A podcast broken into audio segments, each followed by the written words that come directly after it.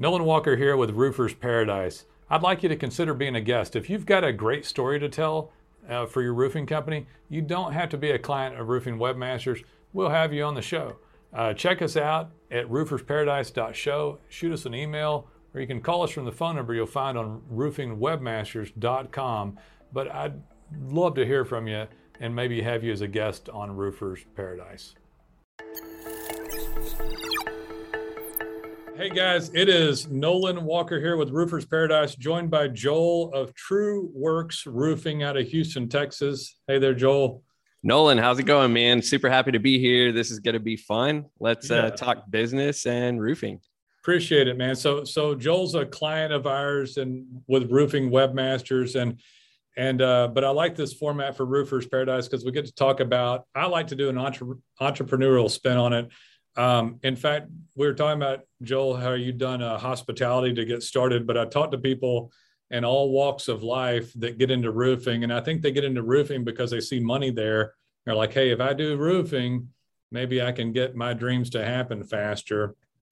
Um, so, yeah, t- share with me if you don't mind, like kind of how you got started because you had talked about uh, how you'd been in. I think you said bars, restaurants, fine dining is what you told me.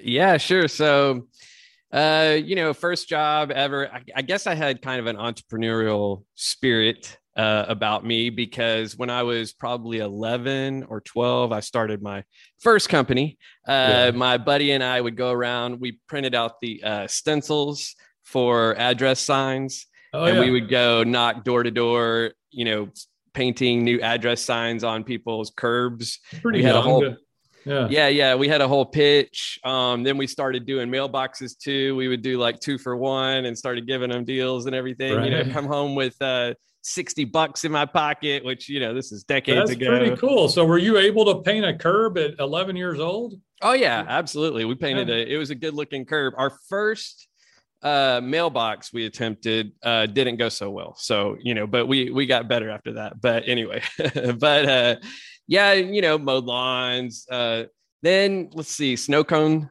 uh, stand. Um, when I was 15, HEB was my first job. The, probably the day I turned 16, you know, and then uh, with HEB.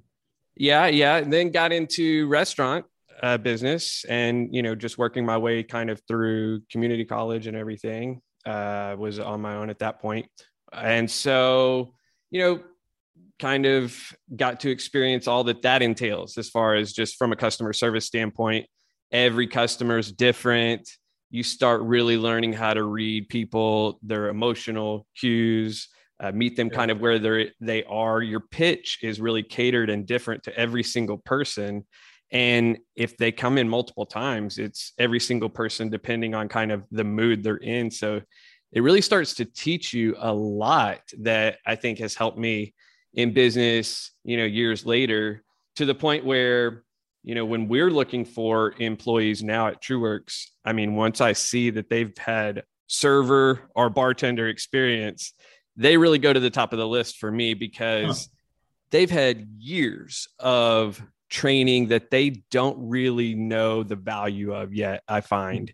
Mm-hmm. And it's it's just about relating to people, looking at them in their eye laughing at their dumb joke, you know, being witty on the spot, all those kinds of things that, you know, so just come natural. Did you own a restaurant? Did you own a restaurant or? Yeah, I was. So I was a general manager of uh, several restaurants. And so to kind of the, the full storyline basically is I started out at a uh, Italian restaurant. Then I worked fine dining seafood. Uh, I moved for a little bit when I was trying to kind of find myself in my young 20s. I moved to Atlanta and I uh, worked at a fine dining restaurant there. Got to wait on celebrities and stuff, uh, Ted Turner and um, you know Whitney Houston. I mean, there was a, a, a That's wide, cool. That's yeah, cool, yeah, it was fun. It was fun. A wide range of celebrities, and I I learned there the really elevated steps of service um, that so this was like a Michelin star type restaurant. It was. It was. Yeah, yeah, yeah, Definitely, you know, in all kinds of magazines and things like that. It was a, a very well known restaurant at the time. And so then I moved back to Houston and I got into more of a casual, like bar restaurant environment. And I, what I was able to do was implement those really high end steps of service from fine dining into that environment. So right. we did a lot of cool things that were like outside the box. What I saw from the kind of bar industry was you're waiting in line for 10 minutes, 15 minutes. Hey, look at me, look at me, I'm over here. And it's like you're begging them for the product that they are selling. And it right. just kind of was a little backwards to me. So basically, we started doing a lot of just really off the wall things. We would, you know, obviously start, we call every customer by their name. Every single person in our place knew every single person who ever came in's name after their second time. We made it a point to memorize everyone's name, but also like what they drank. So I would station one person at the door. They would, soon as somebody would pull up into the parking lot, they would order it. And I would have someone the second they open the door, and this is like their second time to ever come in. Mm-hmm. They open the door, and there'd be like a cute girl there with a big smile with their drink.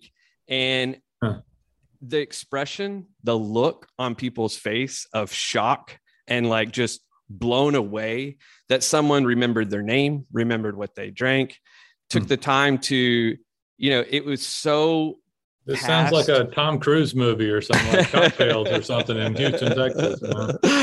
a little bit. Yeah, a little bit. Um, but that you know, lesson really what we were trying to do there, what I really learned, we became wildly successful. And I took over another place as kind of a consultant and was able to scale some different companies from kind of a break even point to increase the revenue by several million dollars and put a lot of money in, in you know, the company's um, net. So the lesson really there is just that it's real simple. I mean, everybody likes to be VIP. And it, it turns out that, you know, especially like blue collar guys uh, and, and gals, you know, um, I, I got work, a question for you, yeah. not to derail it, but I'm curious. No, go for it. If so, all that success in restaurant business, taking something to that level, can you make more money in roofing, or was that were those restaurants making money? Like, I, and let's take away Michelin star stuff, but like that place in Houston, that make as much money as a roofing business? yeah, I mean, you probably can't. It, it, they're very profitable. Um, it's it's like anything. I mean, just like roofing, it's extremely competitive. You probably can't scale it quite as large. Um, Probably you know, glad you weren't in that business in 2022, right? You weren't, you know you know very much so. And and so yeah a lot of restaurants closed a lot of friends of mine who owned restaurants and and different venues here we are headed towards what people are claiming we're going to have some sort of economic calamity and nobody really knows what it's going to be. I had to look up what stagflation was you know. I don't think i'm 49 but i remember my parents complaining about energy crisis but i don't remember i don't remember feeling the economy of it. Mm-hmm. And then here we are working. I work with roofers. You're a roofer, mm-hmm. but you don't worry about things as much in roofing, do you? As far as economic problems, you know, yeah, are you are you worried if there's an economic problem? Like if you own a restaurant that's fine dining, mm-hmm. you're you're shaking in your boots, probably, right? A little bit. Well, it goes in a roofing business. Are you shaking in your boots? Yeah, hundred percent. I mean, it goes. You know, um, you start to during hard economic times you start to look at your budget you may cut back on certain things. I mean my wife and i not even hard economic times we just bought a house. And so we had to relook at our budget. And one of the things that we just noticed okay well let's go out and eat. You know we noticed we weren't quite going to have enough money at the end of the month to save what we wanted to save. And so uh, pretty simple. All right well we're spending this much. Uh, one thing we clearly saw was we're spending this much going out to eat we're going to cut that back. But there are other things like that that are a little bit you would consider kind of, you know, you're doing well, convenient luxury items or things that aren't a necessity in life, which to your point, I mean, a roof is when you have a roof leak or you have an old roof or a failing roof, you really don't have a choice. It really uh-huh. doesn't matter what the economic times are. You you got to figure out a way to get that done. So I have a question on that. Do you mm-hmm. think that economic times change? Like I know that at 2020, people worked on their homes, did additions, and there was just there's just and, and I don't know. I think maybe it's slowed down a little bit from all mm-hmm. that from 2020, right? Like this year slowed down just a tad because I talk to roofers mm-hmm. all the time. But does economic times change the amount of roofs that are done? Um, and besides the fact that homes are being built, which most of you guys aren't doing new home construction roofs anyway, but I, I, I don't think it does much. Like you, you know, you're in uh, Houston, so the roofs, even if there's not a storm, get they're they're getting a lot of use from the weather, right? You got a lot of dampness, a lot of rain. Uh, you have every once in a while you have wind damage, but you haven't had that in a while, have you? We get little storms that blow through, little wind pocket here, there, a small hailstorm or something like that. But a lot of it is retail. It's just failing roofing systems due right. to the climate, the age of the the roofs, poor ventilation, a lot of other issues. But you know, to your point, there there's we keep building more and more homes. At some point, those homes are going to be 15 to 20 years old, and those roofing systems are going to. And we kind of always say, you know, uh, new to your point about new construction, we don't do that. Um, most new construction you know companies they won't pay us what a homeowner would pay us. Right. and so they're always for going for really the cheapest bottom line cheapest margin cheapest labor etc so that's why we kind of call it builder grade. Even in a nice subdivision with you know 300 to 500k homes where it's definitely builder grade we would call. It's not right. the roofing system the to the quality we would put up. And it's kind of why we'll always have a job so they're not that's not going to change. And so good thing at the end of the day. And you know, I don't want to pull you off that track too much because I do, you know, we talked yesterday just a little bit. I believe that you do more than most people do. I hear lip service out of a lot of people, and it's fine. It doesn't mean they're bad roofers or anything, but I, I, I deal with the better quality roofers um, as a whole. But most people are saying things to me like, I saw a need in the marketplace for an honest person, or I got, you know, I saw these people that were horrible, and I brought my company, and their companies may be better, but eh, you know, they're not a they're not a charlatan or a cheat, you know, and they're doing a, a pretty good job, but they're not taking.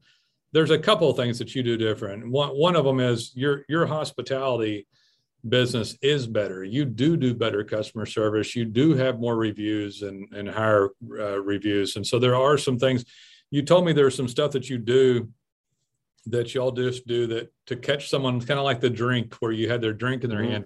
You do some wow factor things that are mm-hmm. above and beyond customer service for the roofing if you don't mind sharing. I thought that was uh i thought that was pretty cool.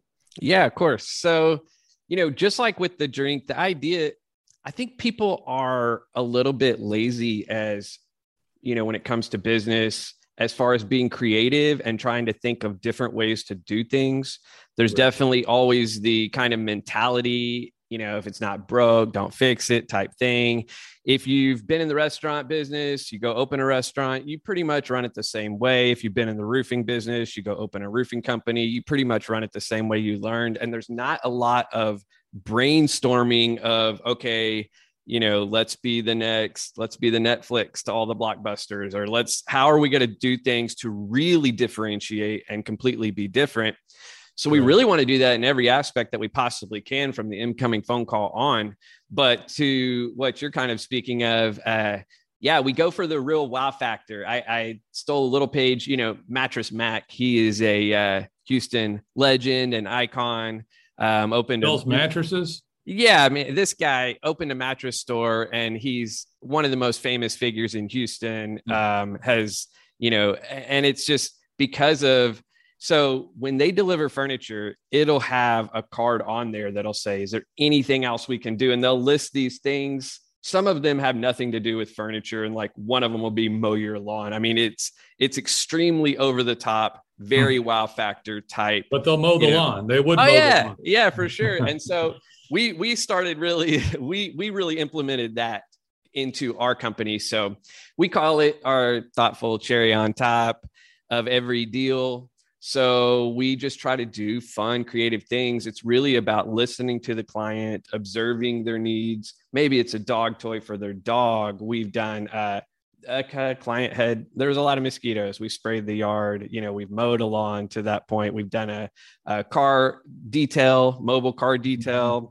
we uh, have done painted a mailbox going back to my old roots painted a mailbox and put a new address on it. It's things I, lo- that... I love this idea. You know who does this? Um, real estate agents do this. Mm-hmm. so that's right. they'll think about the individual. I got a um, I got a knife. I got a great real estate agent. I love the guy. I've used him forever.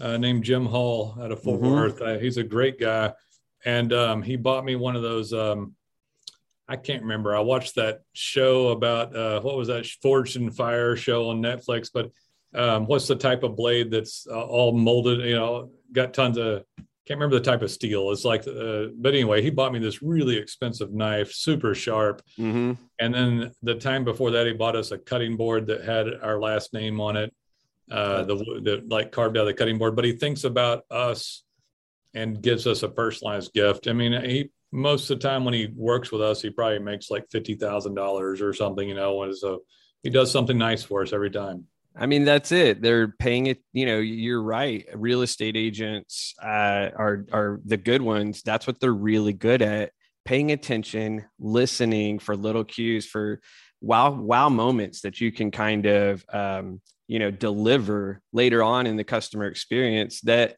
leave that lasting impression. So it's just about making people say, looking out the window and saying, Oh my gosh, what's this roofing company doing washing our car? What's this roofing company doing painting our mailbox? Yeah. and it, it's just such an impactful memory, you know, lasting kind of story and feeling. It, it really, you know, tugs on the heartstring. It just, it's, it's, it's those, stuff. It yeah. is, man. It's it good, stuff. good stuff. you know, they deserve it. That's, that's what it really is. They deserve it. They're spending a lot of money. They have a lot of choices. They have a lot of options and, to we're talking little 10 to 50 dollar things but it's more the thought.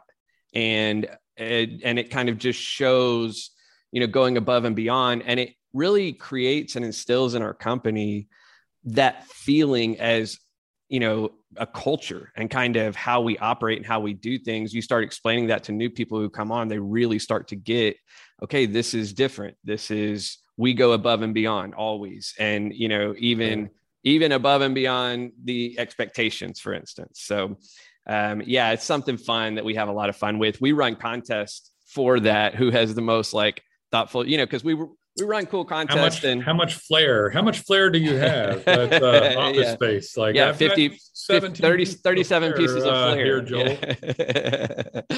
yeah but you know uh, if you run so you want to run contests that are fun you want to make everything fun make it a good game but you want yeah. to run your contests that are going to incentivize the results, the culture that you're really trying to draw, achieve and so draw you'll out. run a so. contest for cultural stuff, not necessarily just the sales, the raw sales. Exactly. You feel exactly. like you get more sales by doing it that way, probably. A, th- a thousand percent. So, you know, you run a contest for sales, you got to get cutthroat, you know, people looking at a client as a deal instead of a human being. Uh, and, and, and as a so paycheck, if everybody got the same gift it removes that personal aspect of it right. and everything eventually just kind of gets corporate and mm-hmm. I, I, would assume you get more referrals because of this stuff. A hundred percent. Yes sir. Yeah it's i think it helps a lot when you look at our reviews when you look at our referrals.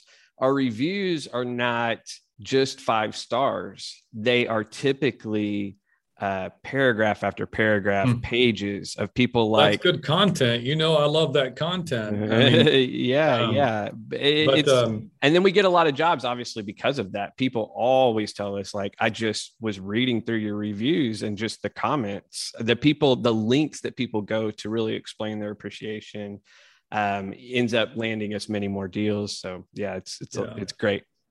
Joel, you've been good about um, branding your company. I, I don't think that people really realize this part of it. I, I, I know that they missed the boat on this. Um, I believe that like all of life, like I, I've gotten so specialized in my thought process about marketing and and you know we can't do everything but most of us could do more than we uh a lot more than we do like even even these podcasts that you and i are doing now mm-hmm um, just putting ourselves out there, trying to get there. But when someone really realizes that all digital signals gets interpreted by really the AI algorithm of Google at this point. Uh, it's it's literally taken a mind of its own. They say I, I don't know if you read some of that stuff, but uh, yeah, that it's, algorithm it's sentient now. Yeah, yeah, that's what they're saying. They fired the guys. About. You, you probably read the same thing I did. Fired yeah, some yeah. guys like that thing's alive, man, and they're like, oh, you're fired. um, but they they don't understand that they're caching all this data, every bit of it, and checking things. And someone someone is pushed before, and I, I probably say this in a negative way. I don't necessarily mean it negative, but I look at and, and I think that most of us business people can agree that post 2020, you view all data as propaganda. And when you mm-hmm. realize that all data is propaganda, at very least, it's a controlled narrative to someone's perspective. And when you realize that fully, you're like, okay, well, if that's the case, if all data changes belief systems and everything comes at you, whether it's a podcast, a video, a website, and content, or reviews, or comments on reviews, or you know, uh, pins, or whatever it is, if all that is what that is, then I'm the guy that is supposed to run this ship for my narrative. And then people throw stuff up there, and I get calls from people in marketing all the time, and they've done nothing. They're they've done nothing. Well, I'm going to get a website up. I'm like, eh, I, I don't think that's enough. You know, it's like, and then or people will get angry at it. They'll get angry at that stuff, and but you've done a good job of of uh, not only that and and some other stuff I didn't even tell you to talk about. I, I, think I told you this once before. It's very difficult to come up with a new name that hasn't been used before. TrueWorks just sounds good. I, I, I, how long did it take you to settle on that name and to find it? You know, did you work on that for a long time, or did it? Because it's yeah, we did. Uh, we worked on that. We had we may had pages of different names. You know, going back to kind of the what I mentioned, you know, everybody sometimes get a little lazy and they just kind of copy and paste when it comes to opening a new business. And right. we just knew we couldn't do that. You you see that in the example of roofing companies. For instance, it's usually like some initials, you know, my initials. I mean, most people would have opened JBP's roofing, and the logo is the little house on top of it and it's yeah. just JBP's roofing with the little house on it. It's just not memorable. It's not impactful. It doesn't make any kind of emotional connection with anyone. It's not telling a story about who you are to kind of what you were speaking and it's about. not a brand very well depend now now mm-hmm. JB you know depends on how if it's pas passkey or something but if, mm-hmm. if it's an initials or something it's hard to build a brand around it mm-hmm. and so when the name is unique and doesn't sound too weird or it's not a phrase like H-Town roofing. I mean, H-Town may be okay, but you could come up with some that are just really they're not really a brand, right? Mm-hmm. And so you have a different enough name that's not used before. And when the algorithm sees it out there in the ether and it's floating around and they're grabbing pieces of data, which they are, they're like, oh, mm-hmm. oh, that's and they don't they don't guess, is that Joel? No, that's Joel. That's his brand mm-hmm. you know so people miss that part of it too. So and i don't know if you thought that far down the road but when you have a topically relevant brand that matches user intent which all that means is it has the word roofing next to a unique word. Mm-hmm. TrueWorks is a word you made up right? Yeah. Yeah definitely. So you know it's interesting. I'm always thinking about the customer and how they'll see us and perceive us. You're thinking about google you know but uh they can correlate, right? So yeah, so we wanted all, all, all, these concepts correlate. This branding mm-hmm. and all this stuff correlates into the web and stuff and mm-hmm. stuff gets grabbed, but it all mm-hmm. it all feeds on each other. And you're talking about making things different. But I have a comment about that. But go ahead. I'll yeah. I'll, uh, I want to make a comment about the difference of it. Sure, um, sure. Go for it. Probably, in my opinion. So I I don't know how many roofers there are in Houston. Let's call it 4,000, 5,000 roofers. Mm-hmm. I've heard there's like 8,000 in Dallas Fort Worth. I mean, mm-hmm. I don't know if that's true or not because I don't. Uh, if you look at SIC codes, the government, there's about 100,000 roofers or something. I remember when I first started doing marketing for roofers 12 years ago, there's like 50,000 or 60,000 or something. I think I do think there's more now. Mm-hmm. But um, the amount of people that fight for anything is really low. And I and I do I, I think that I, I find it really interesting when you think about a company like you're now a company. You can listen to different um, people's versions of what a company is, like Robert Kiyosaki or this guy or that guy. But I don't think because somebody has a Texas State Corporation or some Oklahoma or wherever that that just because it says they're a company, they're a company. A lot of times they're just a general contractor or they or they graduate up, you know, a subcontractor graduate to general contractor or sole proprietor.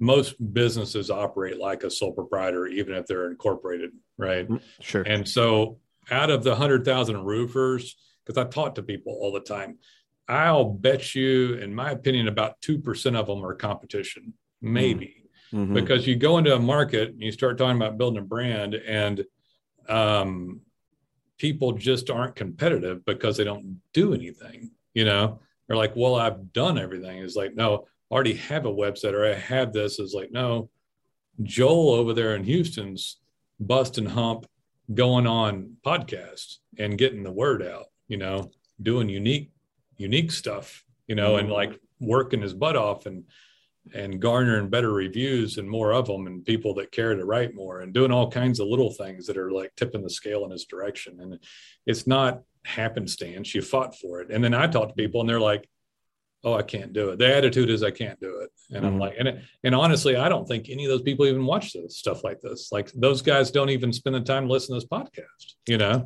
Yeah yeah i mean you know there's there's just there's really two ways to do things. I mean you go in all, with all your heart trying to be the best or you or you don't. Um so you know we saw so i i, I got into roofing and it was kind of a in between jobs thing at the time and i was just doing sales for a company and i was like there's no way you go like knock on a door and sell a roof. I couldn't believe it.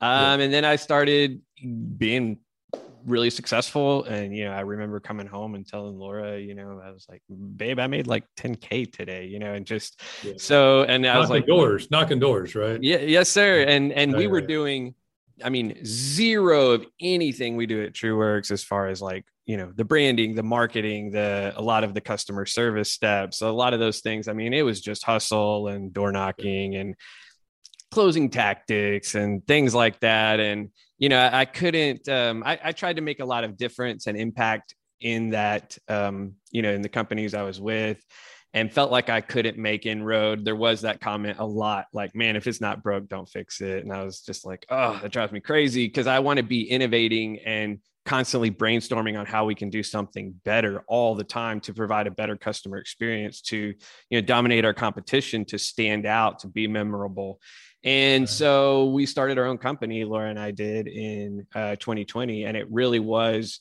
you know, the roofing industry is, I think what we what we really saw is that kind of what you're speaking about. The roofing industry, I think is about five to six years behind several other industries when it comes to marketing. Yeah. Uh, when it comes to, you know, like like when it comes to customer service, when it comes to some technologies, you know, systems and processes, things like that.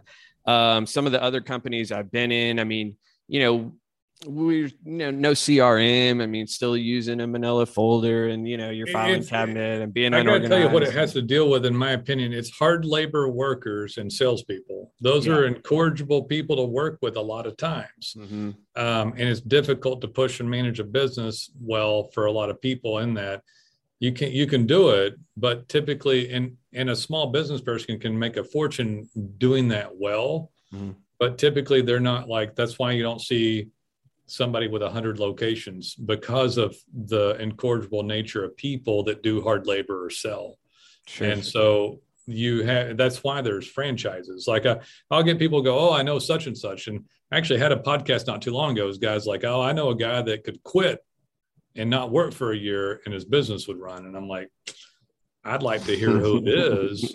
and after the podcast, I realized that the guy who's talking about owns a franchise in contracting, not a roofer. Mm-hmm. But I don't, I don't know of anybody running like even five locations properly, you know, mm-hmm. unless mm-hmm. it's maybe commercial. But who's to say we don't know how much Tecta America makes. You know, some of these people are private. So I was like, I maybe there's a couple of them that do it with larger ticket items, but no, it's it's tougher to run these smaller businesses, but if you can run them well, they're very very profitable. And I think that's why people move into into roofing and try to find their find their niche and find out how they're going to run it. And I was going to bring up too that so few people fight, and you're doing better all the time. But I mean, Joel's fighting his way into one of the biggest markets there is. I Houston's in top five markets. Uh, I'm going to say mm-hmm. because of the coast and the size.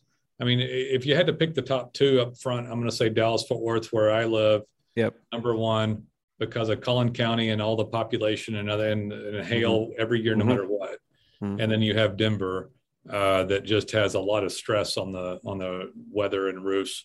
Um, but Denver's not as big, mm-hmm. but it has a but it's very very competitive. But I think people mm-hmm. like to people like to move to Denver. And after that, I would probably and I, and I might even put Florida first, but Florida all up and down, all mm-hmm. up and down. Mm-hmm. Um, but uh, Houston's Houston's in that top five, and Houston just has a lot of stress. Houston hasn't had a horrible storm in a while, but the roofs still get just demolished from just the weather that you do have, right? Just don't y'all have mold and uh, rain and all kinds of stuff hitting those roofs? How how long does the roof last in Houston compared to somewhere else? By the way, that doesn't get well, that's interesting. I mean, not, I haven't, I don't have roofing experience in in other many other cities. So, you know, the heat is brutal here. The climate's brutal. The humidity is brutal. It has it takes its toll on anything. Uh, we have a lot of a lot of roofers here. I notice, which is is odd because of how hot it gets and how humid it is, but they don't understand ventilation and the science of ventilation.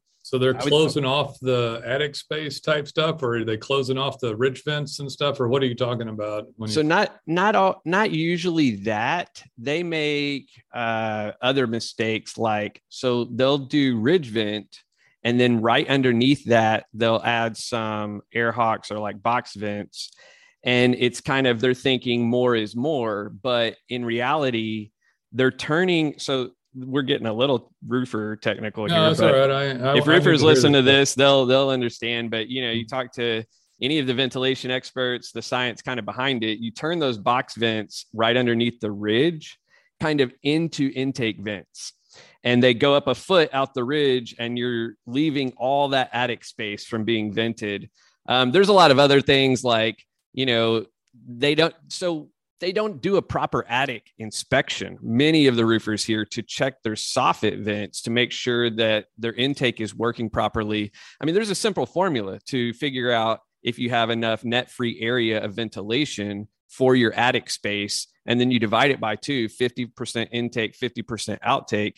And then you really have to check that soffit to make sure we see all the time it's painted over if it screens or there's insulation covering it they're getting no insulation i mean no uh, airflow coming in right. because insulation's blocking it all kinds of they're literally causing a health hazard for the for the occupants of the home that yeah case. that well that happens as well it does cause mold and other things if it has too much intake and not enough outtake you're going to get stale stagnant humid air just sitting in your attic it can cause mold and, and things so yeah we just we see 70 to 80 percent of the homes in houston underventilated which is mm-hmm. is tragic uh, because of how hot it is and how and it, it that has a um, a tremendous impact on how long the shingles will last. So, oh, it does. okay. So yeah. electric, yeah, everything from mold to electricity usage to how long the shingles going to last.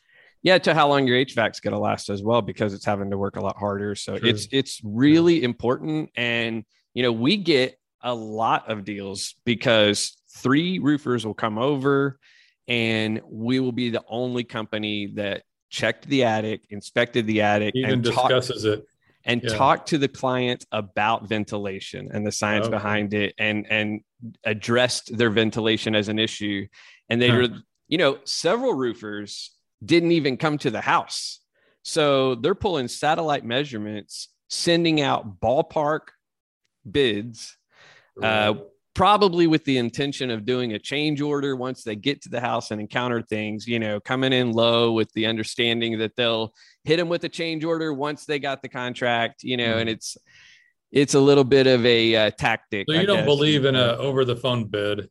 Oh, we would never. We would never. Uh, we would never. Uh, your home is unique.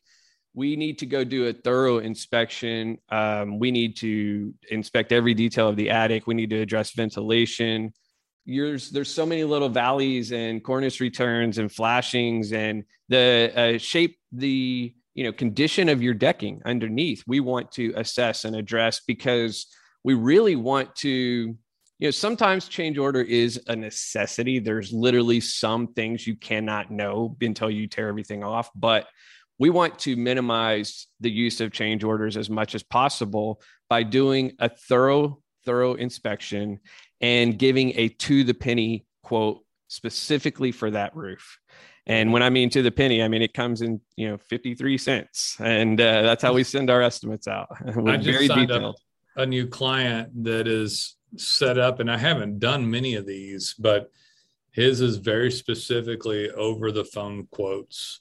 And he does do change orders when he goes mm-hmm. out after he inspects it, but that quote occurs over the phone, everything goes out. And um and and that's I'm not saying anything bad about him. I mean, and he could be a great guy running a great business. I'm not, uh, you know, this I, is an interesting conversation though about it yeah. at least. I mean, but yeah. people I, I will tell you that like when you're passionate about what you do and you fight mm-hmm. to do the best job you can and you talk mm-hmm. about stuff like ventilation in the attic and you talk to a client about that sort of stuff, you definitely make more sales on that stuff. So I I care about my business and I, I do as much as I can. I was upset about something that happened earlier in my business and we're changing some policy and I'm I'm passionate about it. I'm not in here mm-hmm. just stomping around yelling about it. I'm I'm upset because something went wrong. I'm like, hey, that can't happen ever again. That that's like the second time that's happened. That that can't happen again.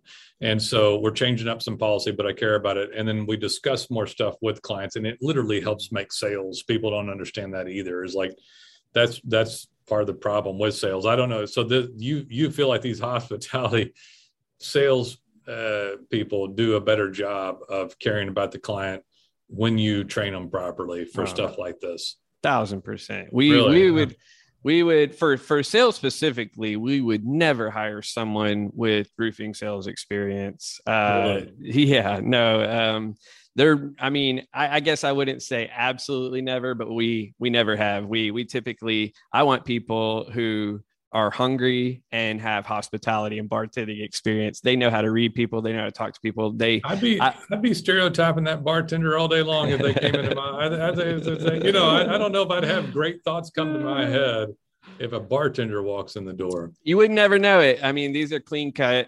Yeah. Uh, you know, they're dressed in polos with an iPad, very well educated. Our training okay. is uh, we take months to train. So it was it was something I noticed in the industry that I felt like was again extremely lacking. Huh. When I was trained, it was literally uh, okay, get in the truck, follow this guy around for a day. Good luck after that. If right. you're not producing results, you're probably not trying hard enough. Um, and that was kind of that was the and I, I find that to be kind of common. And so, you know, whereas with a restaurant, I mean, you have to get trained for two weeks to like be able to sell fajitas you know, right. for nine ninety nine, we're talking about a thirty thousand dollar roofing system. It'd take you like and, a year you know, just to be able to make rice or something, right? like a year or two years later, now you yeah, can make. Yeah, rice. exactly. I mean, I just so it's it's something that we uh, we want to have the best point though, man. So so mm-hmm. like in, in in roofing, you're like put an ad in Craigslist and twenty people show up.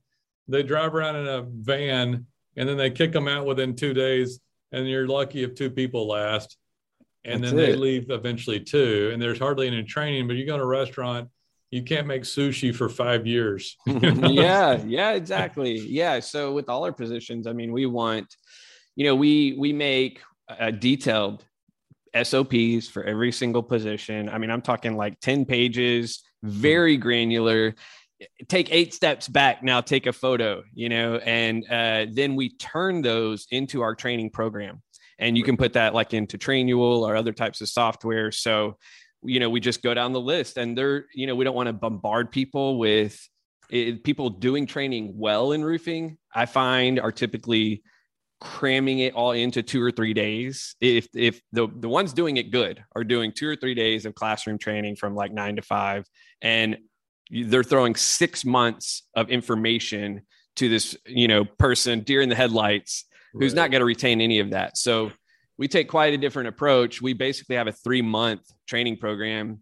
And by the time they get out of that, they really are, I think, uh, experts at roofing systems, um, residential, commercial, insurance, retail, et cetera, and kind of the way we do things. And so, you know, I don't, I don't want your roof's just so important, and um, I don't want somebody not being knowledgeable and being able to educate the client out there representing our brand. So we right. we take training very serious. Right. Well, you've done a lot since 2020, and I, I personally think you know I you started at a great time. Um, right when 2020 hit, I had a couple of clients cancel for no reason. like I had a I had one guy just shut his business down. I was like, Are you, I mean, it's like seriously, you shutting your business down? And everybody was kind of paralyzed there for a little bit. But I guess my point is, it's usually a good time to start a, a business. You know, like I, I, life's so short. You wait around forever. People wait around forever. And I've had a bunch of, I've had a couple of guys on the podcast too. Is like, oh, don't start roofing till you have a ton of money. And I was like, man, what are you talking about? If you had a ton of money, you just go straight to Grant Cardone apartment investing. You wouldn't even have income from your own business. You know, it's mm-hmm. like who wants to have a pass through entity of taxable income when they could just go straight into passive mm-hmm. investment income, right? Mm-hmm. Yep. So most people start businesses on a shoestring and get going, even if it's a roofing business. But it's usually a good time to start it. I just think 2020 was ballsy for people to start up, but it was probably the best time in recent history to start a contracting business of any type. So if yeah. you were, hey, if you were doing any sort of home work, work on a home, in 2020, 2021, you're booked all the time. Non yeah. still to this day, still booked all it is nonstop, you know, booked. Yeah. Yep. I, I agree. You know, we um we've learned a lot. It's been really, really hard, honestly. Um, it's been way harder than we uh, thought it would be, as yeah. any business owner will attest to. Um, you go from, I mean, you miss being an employee. You know, you're just like, oh my gosh. Sometimes the days yeah. when I got to clock out and not think about work, you know, that, that doesn't exist anymore. So I run the company with my wife. And I mean, we, it is, you know, you noticed right off right away. I mean, okay, this is seven days a week. We're answering the phone at six in the morning. We're answering the phone at 10 at night. We're, you know, and we've have a good team now and we have good systems and processes now, but that's been a struggle and hard to get to and you know it's taken a lot of work. really the struggle doesn't ever really end. I mean yeah. i i've worked for myself since i was a teenager uh mm-hmm. some sort. I really on my own at about 21 but i was going to share with you a couple of things. Sure. My very first thing that i sold was hubba bubba and and candy. I took it up to middle school in a brown a lunch bag full i'd buy it and resell it I made good money doing that one. and then when I was a little older, maybe 13, I did plants in a greenhouse. I had sold sold hanging baskets to all the neighborhood ladies. And then I did uh I did mowing lawns for years, probably a decade. Yep. And painted curbs, by the mm, way. Nice. And um, I didn't do curbs at 11 though. My hat's off. I sold I sold gum and candy. Yep. And then um, I also paid my way through community college until I really couldn't handle doing it anymore. I had a had gone in the alarm business and it was booming. I was like an old man in college too, by the way, at like 26 mm-hmm. or 27. In fact, I got what they call a professional development grant because as a as a 26 year old white male, I provided I I was provided diversity to Texas Christian University or TCU in Fort Worth. So I was mm-hmm. I was diverse because it was 60 percent 18 to 22 year old uh, white female mm-hmm. at college. So, but I was, I went for like two semesters and my alarm business went nuts after 9 11 and I quit mm-hmm. and never went back to school again. But, um, and then I tried some other stuff. And uh, after I got in home security, I bought a Kwik Kar Lube & Tune and I, I hated it. And that's when I started my digital marketing agency because mm-hmm. uh, I couldn't stand it. I paid 1.8 million for a, a six, uh, I guess it was a I'm sorry, it was an eight bay double stack uh, mm-hmm. Kwik Kar Lube & Tune where we did. Uh, I, I couldn't stand it. Had dealing with the people. I thought I was like, oh, I've dealt with hard labor. Not the, not the same. Not the same people that are running that. Uh, nothing against anybody who worked in you know automotive work, but if they changed the oil filter, they were a convict. They were ex-cons. Anybody, you go in and roll over that, they they pull out the oil filter. Nine out of ten times they're ex-cons. Mm-hmm. Um, so it was a shock to the system for me managing it, and I went in. I was already older then. Uh, I felt like I was anyway. That was I don't. It was late 30s or something then, and um, I started this business immediately. I was in that business for two and a half years, but it's always just a step process. I've I've never really worked for anybody hardly. I will tell you this: um, you get ruined. I was talking to I got a new client, a roofer in uh, Florida. He's moving from Tennessee to Florida to semi-retire, but he's like a dynamo dude, and he's like 55, and his son's taking over the Tennessee one but he said he went to Florida and then got sick of it and moved back. And I, I know what he meant. So I, cause I've, I semi-retired once a little bit, but I wasn't ready financially to be truthful. I didn't have enough. But when you go buy that retirement home and you don't have a lifestyle set up, it's like, well, now what? And when you've worked for decades as an entrepreneur, and he agreed, you're kind of ruined. So I hate to mm-hmm. tell you, Joel, within another 10 or 20 years of this stuff, which will probably go longer than you want it to or think it's going to, you really can't stop at some point. And I and I don't like whatever you do is going to have to be kind of on and working. I, I've done I don't work as much in the current business. Like I might do like a 30, 40 hour a week, but I also pull another 20 hours, you know, doing other stuff because there's other businesses. The longer you're doing it, there's just more stuff. And so I've got other businesses and more stuff, a software company, I've got a little real estate company, and you're busy all the time. But I enjoy it and it provides uh I forgot who was saying that. It was um who's Mr. Wonderful? Oh um, yeah, Kevin O'Leary. Kevin O'Leary is uh, mm-hmm. uh, you know being a being a businessman, being an entrepreneur buys time, you know, is freedom. It's buying mm-hmm. freedom. Mm-hmm. So I went today to a specialty workout. I don't have any big problems, but I went because I saw it on Tony Robbins. I've been reading Life Force by Tony Robbins because I'm 49 and I'm all into biohacking and uh, being healthy. And I and I went and took one of my kids to uh, OsteoStrong, where you do these heavy weighted workouts to build bone density. Ah, and cool. um, I did that this morning, you know, and I got cool. time, money, freedom, you know yeah, we're getting there on those things. You know, when you first started, obviously it's just it's 24 7, seven days a week. Now we have a good team. We have systems and processes. We're getting our weekends off. We took a vacation. Things still ran great. And yeah. you're right. It's it's fun. It's challenging. There's a lot of adrenaline there. It's addicting. You you really can't picture yourself going and just punching in from nine to five because it just doesn't have the same type of excitement and you know um, kind of in the same boat with you um, you know we're we're uh, si- similarly aged and uh, yeah trying to be trying to be healthy. And um, i'm doing this program called uh, 75 hard. Uh, it's kind of cool. Um, so workout 75 75 hard. That's it. That's it. Uh, yeah all right so, i'm writing it down. What what is it? So here it is. You go you got to work out twice a day once indoors once outdoors 45 minutes. It doesn't specify. It could be outdoors could be a walk a jog yoga you know whatever. Um you know so it doesn't really specify the workouts. It's kind of you you got to make that decision for yourself. Right. So i lift weights and then i'll go run or whatever. But um or you know but I have friends that do do it different. I have a few buddies that doing it with this me. is way more interesting than roofing, by the yeah, way. Yeah, yeah, no, it it, it,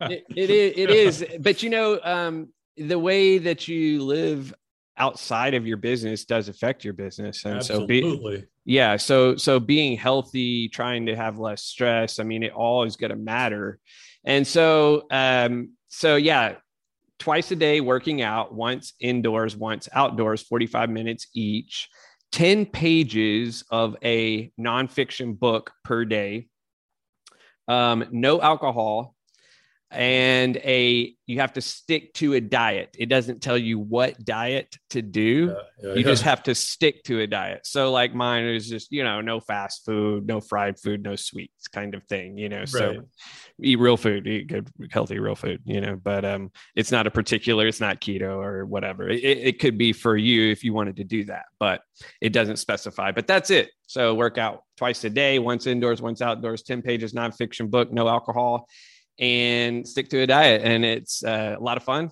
and so and it it uh just makes you feel good. Discipline. I, I will tell you some stuff I'm doing because I think this stuff is fascinating. Because there's mm-hmm. really there's like two three things I like to do anymore. Just make I'm going to call it three.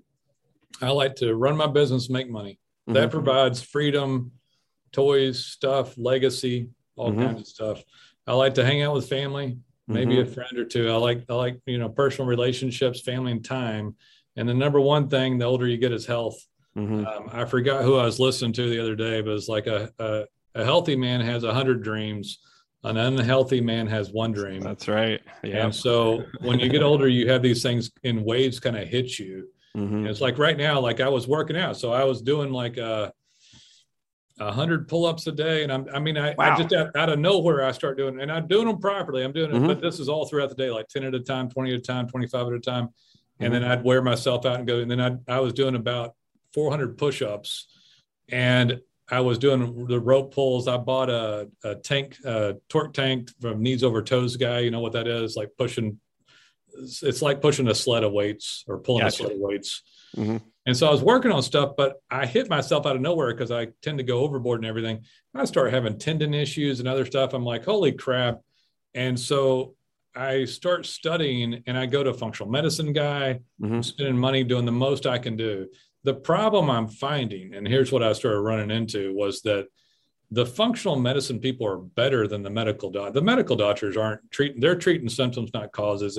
Sure. Functional medicine guy's going to treat causes, but what I'm finding out, the best I can find in Dallas Fort Worth, is that they've got modern day blood testing, but they're giving me ten year old uh, solutions, which is basically mm-hmm. just supplements, right? Mm-hmm, mm-hmm. But there's, but I'm into biohacking, biostacking, and other stuff. So I start reading Dave Asprey, Bulletproof Diet, mm-hmm. uh, Carnivore MD.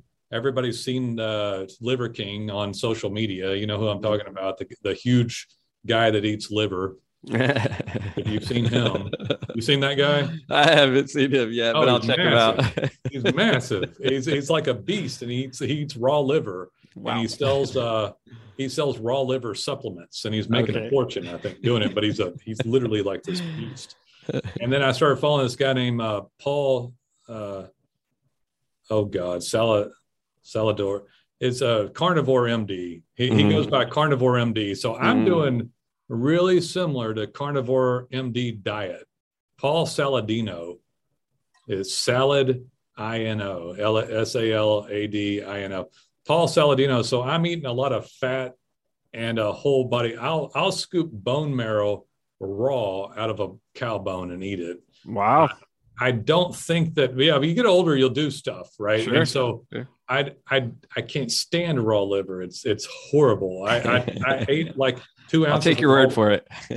I ate like two ounces and chewed it and tried to swallow it, and it hit the back of my nasal cavity like wasabi, and like burned this nasty iron blood like just burned this horrible smell and like it was horrible. But i'll eat a little bit. I can eat chicken liver easier but i'm kind of doing that one. And then the one that kind of topped it off is uh, tony robbins life force. You should read that book. Yeah. Because like, there once at some point in time we all get older and every you know a lot of I, we're both in texas and so i called my brother and he gives me this and he's a business guy that makes a ton of money but most of us have this local country boy attitude. And he kind of gives me this he kind of gives me this rubbing like ah what are you doing? You're an idiot you know? I'm like whatever bro. I'm gonna live man. You can be a fool all you want. Because i called and said hey you want to come to beverly hills with me? I'm going in september to the biohacking conference run by dave asprey who if you've ever if you don't know who he is he's the one that invented bulletproof coffee. Mm-hmm. Mm-hmm. Uh, and you probably heard that before but um I'm going to that, and then I'm into all this other stuff, and um and I'm taking a lot of supplementation, and I'm just and I moved up out of the functional medicine guy mm-hmm. to a biohacking doctor, and so people that will take the most modern stuff because we're already kind of in the middle of it. I didn't expect to go off on this tangent, but it's really freaking interesting because I don't know that I'm going to live past 100 years old, Joel, but I can tell you that I already live way better right mm-hmm. this second than I did like 90 days ago. Right. But I take a lot of high end supplementation, but I'm not doing like metformin or peptides or uh, I'm not doing pellets or testosterone yet.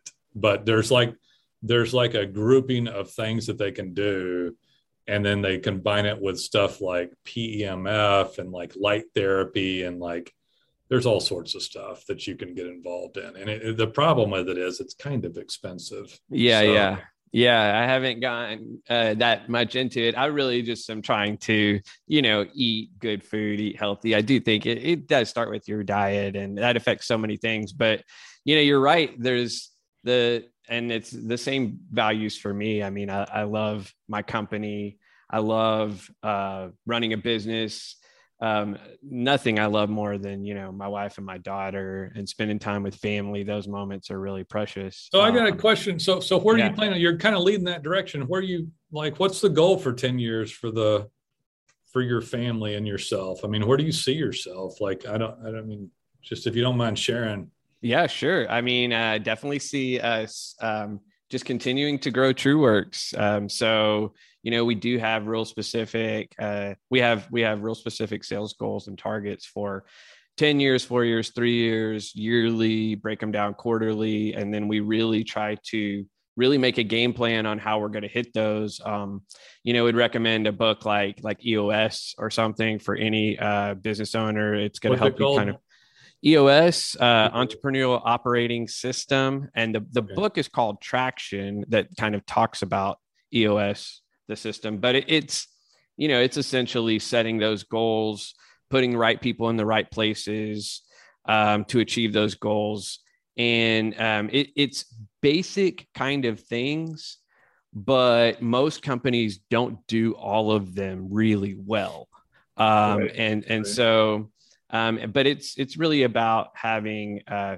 great systems great processes people in the right places to match kind of their unique abilities very specific goals that are I was I was going to say that like I don't I don't have any problem with any of that. I think mm-hmm. people get me wrong sometimes like we have processes, we have procedures, mm-hmm. we have specialty software. Sure. But I know after doing this at the age I, I turned 50 this year, I know that I'll be involved in some level. Could I walk away for 90 days, for 6 months? Maybe. Can you walk away and not walk back into a small business of any type? Hell no, I don't think so. and people make that they they parrot this stuff back out. But if Elon walks away, Tesla's screwed. If, if people walk away now, now I guess Steve Jobs died and Apple was fine, but you know Elon's more of a brand than Tesla. I bring him up because he's literally mm-hmm. branded more than the company. Mm-hmm. Um, but we're not those companies either. So would Tesla continue? yes. Would the st- you know would things change? Would our businesses continue? I'd like for someone to show me one. I know there's one here called uh I can't remember the name of it. There's a really old roofing company. Guy died a long time ago. It's huge. Um, but again, I don't I don't ever hear about them and like, but they're huge and they still exist. But you can almost yeah. not find those. Like, is there even one of those in Houston? If there is, there might be like one. Yeah, I think it's extremely rare. And you know, I do think that it is kind of a goal to work towards just that you know when people so you know they always say like if you can't leave for 2 weeks right if you literally cannot and your business would collapse you really don't have a business. you you yeah. are the business. And right. so it's very much like you know they, they, talk about that like in the e-myth book another great one. But you know Michael you, you gerber i think right? Yeah yeah. Um i mean you want to it's you want to create a business that does operate and run like a franchise let's say you know a mcdonald's three pickles you know that does run that streamlined and that you could walk away from and that could succeed long after you were gone or sold it for some time but if you die that i mean you got to do it you know and that i mean i mean you you do it because you love it and you're passionate yeah. about it and you're passionate about your company and your employees and everything but um, you know, like I don't think we will ever franchise TrueWorks Roofing, but we want to build it in a way that could be. I don't think that we will sell it, you know, but we want it to be valuable and to be acquired. You know, it, it, we want to build so it after gonna, that in that model, basically. In that mindset, I'm going to give, I'm going to pull this together for you on this thought process. I had a business, uh, a business broker tell me this one time because I sold that Kwik Kar and I learned some stuff. I, I obtained an SBA loan and I sold that company. In the sale of it, I learned some stuff about business. He said, he uh, and someone else had said this, but even if you don't plan on selling your business, run, uh, run your business like it's about to get sold. Right. So that's the point. And and the point, if a business, I'm not saying that you don't have structure and, and people and positions. I'm just merely saying that even the roofing company here in Dallas Fort Worth that I'm talking about, somebody else is at the helm running the hell out of it. Sure. And somebody else owns it now. So the guy may have died, but if somebody hadn't stepped up and they're involved, it does still doesn't work. So in a small business, you're going to run it forever in yeah. some capacity, but you're going to have more freedom, time, and money as time goes on. But you'll still mm-hmm. run it. You're just going to change the nature in what you run. And when it's being built and you're working on it, you run that business like you're going to sell it if a, if a blue sky business like a roofing company goes up on the market for sale, and what you said, Joel, is that like the business is the individual, it's worth almost nothing. I'm going to call it a right. one multiple. Right.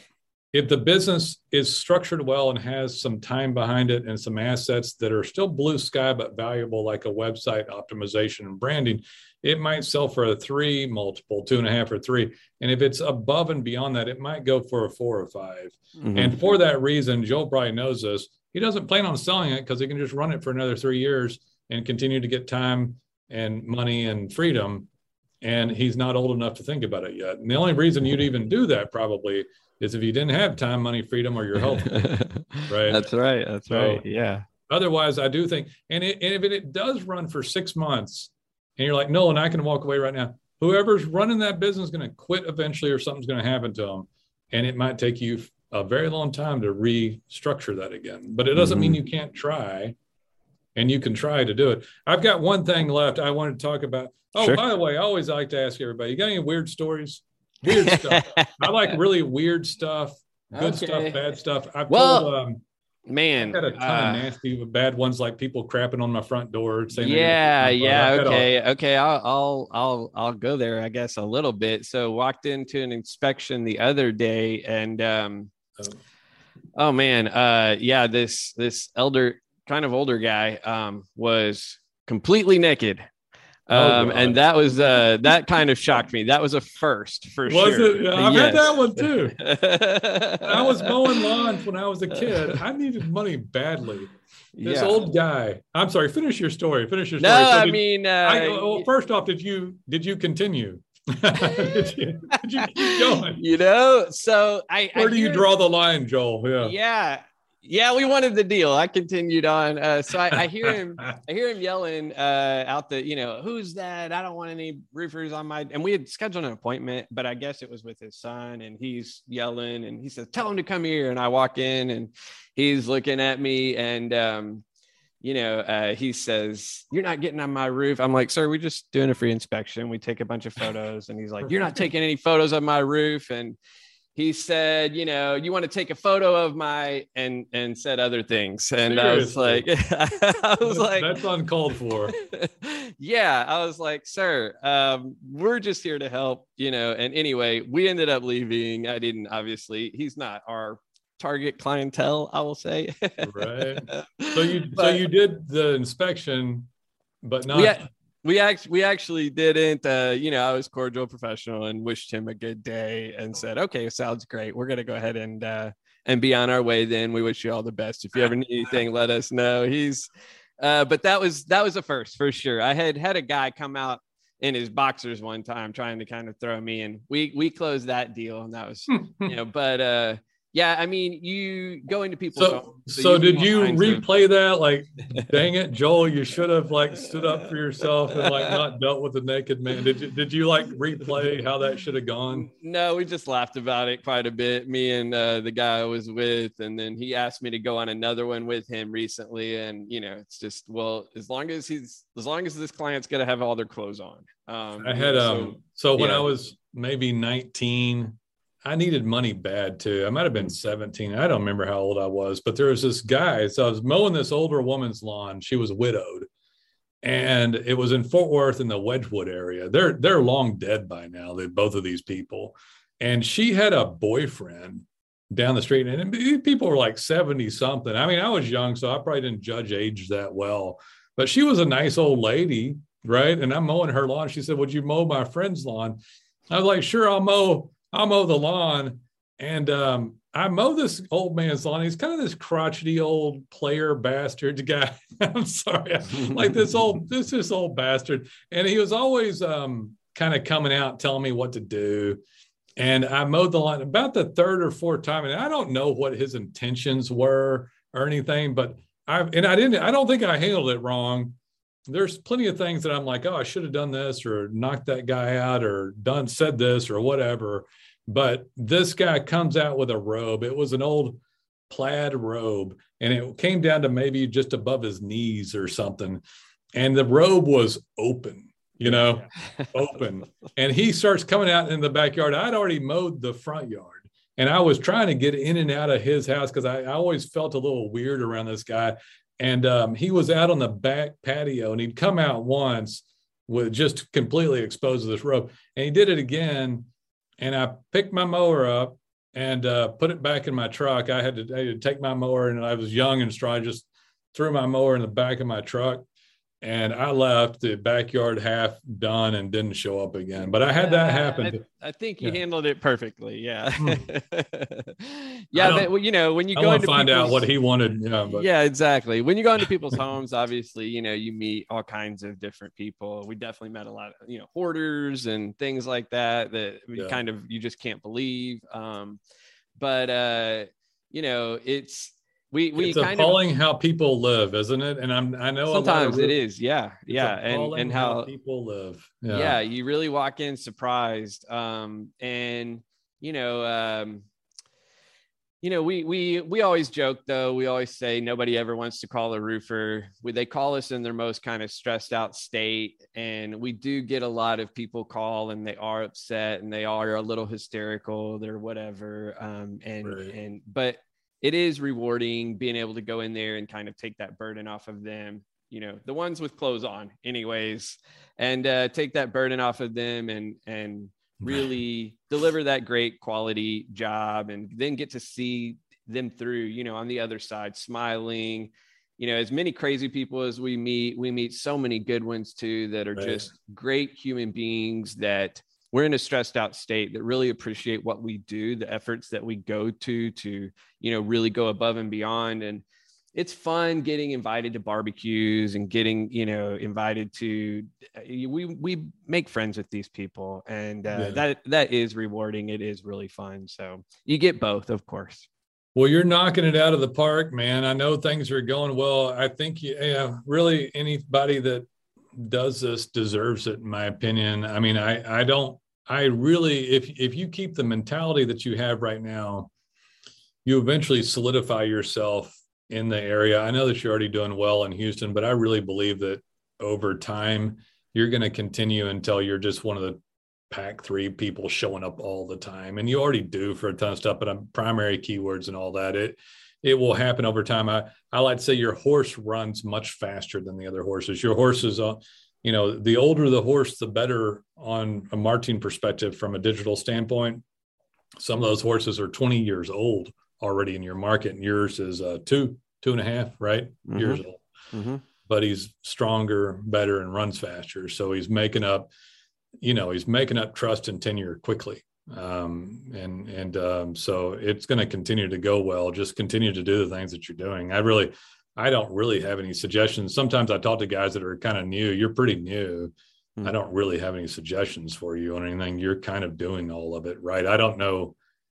I don't know how you how you did all this. Maybe you're well. We're going manifesting reality in a in a pretty good way. Yeah, we're going for it with all of our hearts. We're just being really passionate. We're working really really hard. We're making a ton of mistakes. Uh, we're learning from those. We've gotten great you know coaching consultants. I reach out to people all the time. I've I, have i have noticed in the industry that there is a um, people with a lot of experience who if you approach them with humility and wanting to learn they're incredibly generous with their time and expertise and sharing knowledge with you huh. you know for free. And i offer to pay and they're like no they love to do it. They love so are, you know, they, because i'm Go ahead. Are these are these people in roofing? Are these roofers? Oh yeah. Oh yeah. I'm I'm talking to huh. now. Now I do really enjoy um, bringing in ideas even if it's coaching consultant systems and processes things from other industries a lot i find that you know again kind of what we were talking about they can be several years ahead of the roofing industry in many things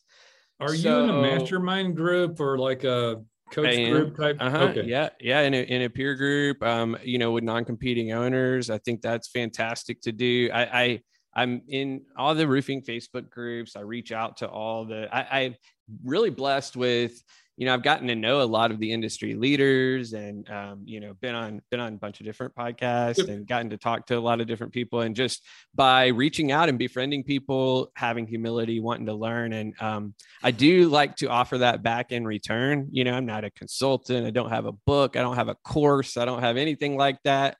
Um, if you know any of your listeners are roofers and have questions or want help if there's i mean i don't have all the answers but if there's anything i can offer of value, offer of assistance, I mean, I'm I'm really happy to pay that back and do that. It's it's there's those of us in the roofing industry that have fallen in love with the industry, really love it, and hate that you know roofing and roofers have kind of gotten a bad name, and we're out to change that because it is a great industry, and and there's we kind of feel like we're on a team to yeah. we're not competing against each other. We're competing against the ones that want to be shady or want to not but, you know want to cut corners. It's it's those of us even in even in my own market in houston i'm friends with a lot of people there. We feel camaraderie. We do feel like a team. It's it's there's four million people. We're not competing against each other. You know we're competing against the riffraff and the you know the the guys who are trying to trying to cut corners and be shady. But our goal really is to help elevate the roofing industry to kind of the status and standard that we feel like it deserves. It's it's so, a great industry, and so yeah. Are, are you? Is it is it Breakthrough Academy? Is that who you're? So I, I, I never went through that one. Um, I've yeah. heard really good things about it. Um, my friend Armando uh, Jaycox, who owns, same type of thing uh, as what you're describing for the mastermind. You know, non-competing owners. Same. Yeah, I think. I don't, Go ahead. I, I don't Randy... like about Breakthrough Academy is that they're they put you with the same revenue people that you know. That's interesting. Yeah. yeah. Um. So I think that one, uh, I believe Randy Brothers, uh, and he he um owns a really successful company in Colorado, but um, and they started that. I've heard great things. Um, I haven't been through that specifically, but um, but yeah, um, you know, it it is a um it's a great industry. There's a lot of help out there, and I've I've been blessed to just reach out and find that. And uh, I I just Facebook message and email people all the time. I did, you know, so I was on another podcast. Uh, you know, Dave Sullivan, he he's awesome, a friend of mine, and runs a great one. His guest who was on there previously, I reached out to him. He's running, uh, you know, he's doing 18 million a year in Louisiana. Um, great, great guy. Um, George Boudreau, awesome dude, running a great company. And I just reached out asking him for some advice and some help and I offered to pay. He said no, you know, and then he found a few things that I could help him with, even though he's running a much bigger, more I, successful I, I want to say something about this because I find this fascinating. I mean, you can take this discussion all the way back to like Napoleon Hill, Think and Grow Rich, and mastermind groups. Like, I mm-hmm. think he was the first one to talk about this sort mm-hmm. of stuff. I talked to a guy named, uh, I've got another client named Kenneth Byler of Great Lakes Commercial Roofing. And I think he's mm-hmm. 26 or 28 years old and he's in Breakthrough Academy. Mm-hmm. Um, but he, he has some really high up consultant or uh, mm-hmm. mentors. Mm-hmm. Same thing, called them, but I, am guessing you're 40 something. I don't know how old mm-hmm. you are, but 43. Mm-hmm. Okay. So, so Kenneth is like 26, but you're like, oh, I can't do it because I'm 40 something uh, Kenneth is a kid and these guys want to help him. Well, you're 40, you're 40 something, you're calling help and getting help. Oh, and, sure, sure. And I, no, I think it's great though, because people will find out, oh, I can't do it. So, um, but this guy's getting the best of the best help. And then you're calling people. And I got my hats off to you because I didn't, I've always been kind of shy about it or maybe low self-esteem I'd call it. Like I don't I'm not worthy to call this guy. Mm-hmm. mm-hmm. I feel like I'm one of those guys now to some degree. You know, I am one I'm I'm a guy that you know, I but but I I would take I've been thinking I, I you're making me want to call some people and and just to ask cuz I have a mentor out of Hawaii, out of Maui that mm-hmm. helped me enter that market. And it was a mm-hmm. guy that I had known, but I called him and he mentors me on real estate. Yeah, yeah. You need a coach and a consultant, yeah. I really think. And and not a guy who's like hasn't done it before and is just mm. kind of selling a course because they flunked out as a roofer you know like they couldn't hack it and now they're just selling a course oh they sold their company you know. i'm not going to name names you know who i'm talking about they, they sold their company because they didn't like it but now they make more money hawking uh, telling you how to do it exactly yeah you want beat me up yeah you want to talk to you know if you're in roofing you want to talk to yeah. roofers i mean you know you want to talk to people in the trenches and doing it right. every day and yeah, it could be maybe people don't do that because kind of, you know, they're in your category, or maybe it's the other side where it's ego or whatever. And, you know, they're like, oh, esteem. Yeah, exactly. But um, yeah, I mean, again, it all comes back to, I mean, you know, we're obsessed with the client experience and we'll do anything it takes to get there. And so the focus is on them. It's not on me. It's not on. And so anything I can do to make our company better for our customers, for our employees, I mean, I'm I'm going to do you know with all my heart, and um, so yeah, you know, definitely. I want to say one more to... thing before we get off here because we're kind of sure. concluding. I I sure. want to point out something that is going unsaid here. Like mm-hmm. you've shared a lot talking right now. You've told a lot of personal stuff and and trade secrets and things and and how your business operates. And you've done it before on other podcasts and shared, and you're out there a lot. I missed the mark on this until later on in life that people who get on because the media thing hit me kind of to where like I do media, you know, we help people online, but I wouldn't share personally mm-hmm. or give away stuff. Mm-hmm. People that are on saying, I'll help you if you call me to mentor, mm-hmm. I'll talk to you, I'll tell you what we do they're getting so much more from the universe or however you want to look at this because this feels like you know reality manifestation stuff and it feels like to me when i look at this stuff that the people that go in and offer the most get the most mm-hmm. you know you're talking you you said paying back paying it back mm-hmm. um, people helped you you want to help people sure. and we're also I, I would argue too that you, you're getting to that age i'm getting that age there's a natural progression of age to where you do help people but sure. it's interesting to me that people are helping you and you're asking for help but you're but you're open honest and sharing and willing to help people and most i mean to me the your brain wants to tell you the opposite it's like mm-hmm. hey hey joel don't don't tell them that that's my proprietary trade secret if everybody starts giving away free car details that'll take something away from you, you know? But it's opposite. You give away mm-hmm. you offer yourself up uh, to help people and you actually get more. You participate in everything. Like i'm trying to do that now. There's another book that i'm reading called i think it's michael singer. Mm-hmm. i saw him on tony robbins podcast i heard him on tony robbins and it was about surrendering. And it wasn't that he was just uh, let anything happen but he goes with the flow and it's mm-hmm. like hey if this you know uh, you just you just go with the flow about letting things happen to quit trying to force it you know and great things happen part of it's just sharing stuff with human beings and mm-hmm. like stuff to share and you help people and you're like v- fabulously more successful mm-hmm. hundreds of percent further down the road so much faster than the average roofer that i run into even the guys that come to me that are there and they're close but only a couple of guys hit it out of the park like you do. Like I, I'm already dealing with the best, but maybe only about one out of 10, by the way, just so you know, mm-hmm.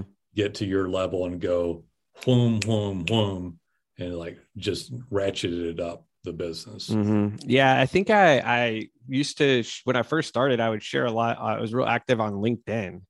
And mm-hmm. uh, then I got on one podcast and then I got another, and you start meeting people and you start networking and then you know you join a mastermind and you just meet different leaders you go to their company you kind of see how they do things you let other people come to it, it again it goes back to that we're on a mission to elevate the roofing industry and we're all in this together everybody who shares that same mission we're we are on a team we're in this together there's plenty of work for all of us so there's the ones of us that are trying to do things the right way uh, we're not going to run out of work. We're not going to run out of roofs that need to be roofed, repairs, you know. So there seems to be some unwritten law to this stuff, though. You, uh, this is one of my favorite podcasts, by the way. I, I, I uh, Jason, who works with me, say, Nolan, you got to quit rating the podcast at the end of it. But this has been a great one. Um, Kenneth Byler had a guy on named Otis Floyd he's an ex uh, Canadian pro football player turned roofer. He's wow, phenomenal. Cool. You, you, that one's uh, Otis Floyd podcast, fantastic. Cool. Kenneth Byler podcast, fantastic. And this new one with Joel of True Work has been fantastic. So I appreciate it, man. Um, anything, yeah. Anything else you want to leave with, or but I that was that was a great that was a great one. I think we covered. No, I think that's it. I mean, I, have had a lot of fun. It's been a blast, and um, I hope that uh, you know whoever listening gets some value out of it and enjoys it. I hope so as well, man. Make some usage of our time at least. But um, yes, all right, Joel, call me anytime, man. I really appreciate you, and I hope you're the best of success on you know, going forward. Will do, Nolan. I appreciate you as well, sir.